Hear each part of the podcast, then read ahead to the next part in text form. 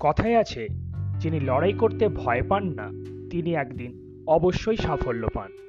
উত্তরপ্রদেশের আলিগড়ের বাসিন্দা, এক যুবকের কাহিনী ঠিক তেমনই। যে ব্যক্তি চার মাসে একশো সত্তরটি সংস্থায় চাকরির জন্য আবেদন করেও পায়নি চাকরি। অবশেষে বিমানবন্দরে সাফাই কর্মী হিসেবে যোগ দিয়েছিলেন এবং কিছু অতিরিক্ত আয়ের জন্য সংবাদপত্র বিতরণও করতেন। আজ তার ডিজিটাল সলিউশন সংস্থা আকাশ ছুঁয়েছে। হ্যাঁ আমরা কথা বলছি সেদিনের সেই সাধারণ ছেলেটিকে নিয়ে, যার নাম আমির কুতুল যার জন্ম হয় এক মধ্যবিত্ত পরিবারে।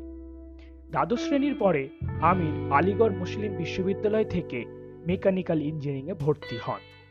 দু হাজার এগারো সালে তিনি ছাত্র ইউনিয়ন নির্বাচনে প্রতিদ্বন্দ্বিতা করেন এবং সম্পাদকও হন। পড়াশোনা শেষ করে তিনি দিল্লির হন্ডা কোম্পানিতে কাজ শুরু করেন। সেখানে কাজ করতে ভালো না লাগলে আমির স্টুডেন্টস ভিসার জন্য আবেদন করেন এবং চলে যান অস্ট্রেলিয়া। অস্ট্রেলিয়াতেই আমির চার মাসে একশো সত্তরটি কোম্পানিতে আবেদন করে সফল না হয়ে অবশেষে ঝাড়ুদারের কাজ শুরু করেন। হঠাৎই একদিন বাসে একজন আমিরকে একটি কাজের কথা বলে। আমির এই কাজটি করে ওই সংস্থাকে প্রতি মাসে পাঁচ হাজার ডলার সাশ্রয় করে দেখায়। আস্তে আস্তে তিনি কিছু ক্লায়েন্টকে আমিরের সাথে পরিচয় করিয়ে দেন।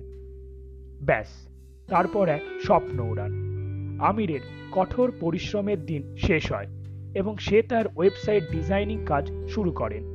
আজ আমিরের সংস্থার টার্নওভার বেড়ে দাঁড়িয়েছে দশ কোটি টাকা এবং বর্তমানে আমির ওই সংস্থার ফাউন্ডার কাম সিইও যার সংস্থার নাম এন্টারপ্রাইজ মাঙ্কি তার সংস্থায় একশো জন স্থায়ী এবং তিনশো জন অস্থায়ী কর্মচারী এই মুহূর্তে কাজ করছেন।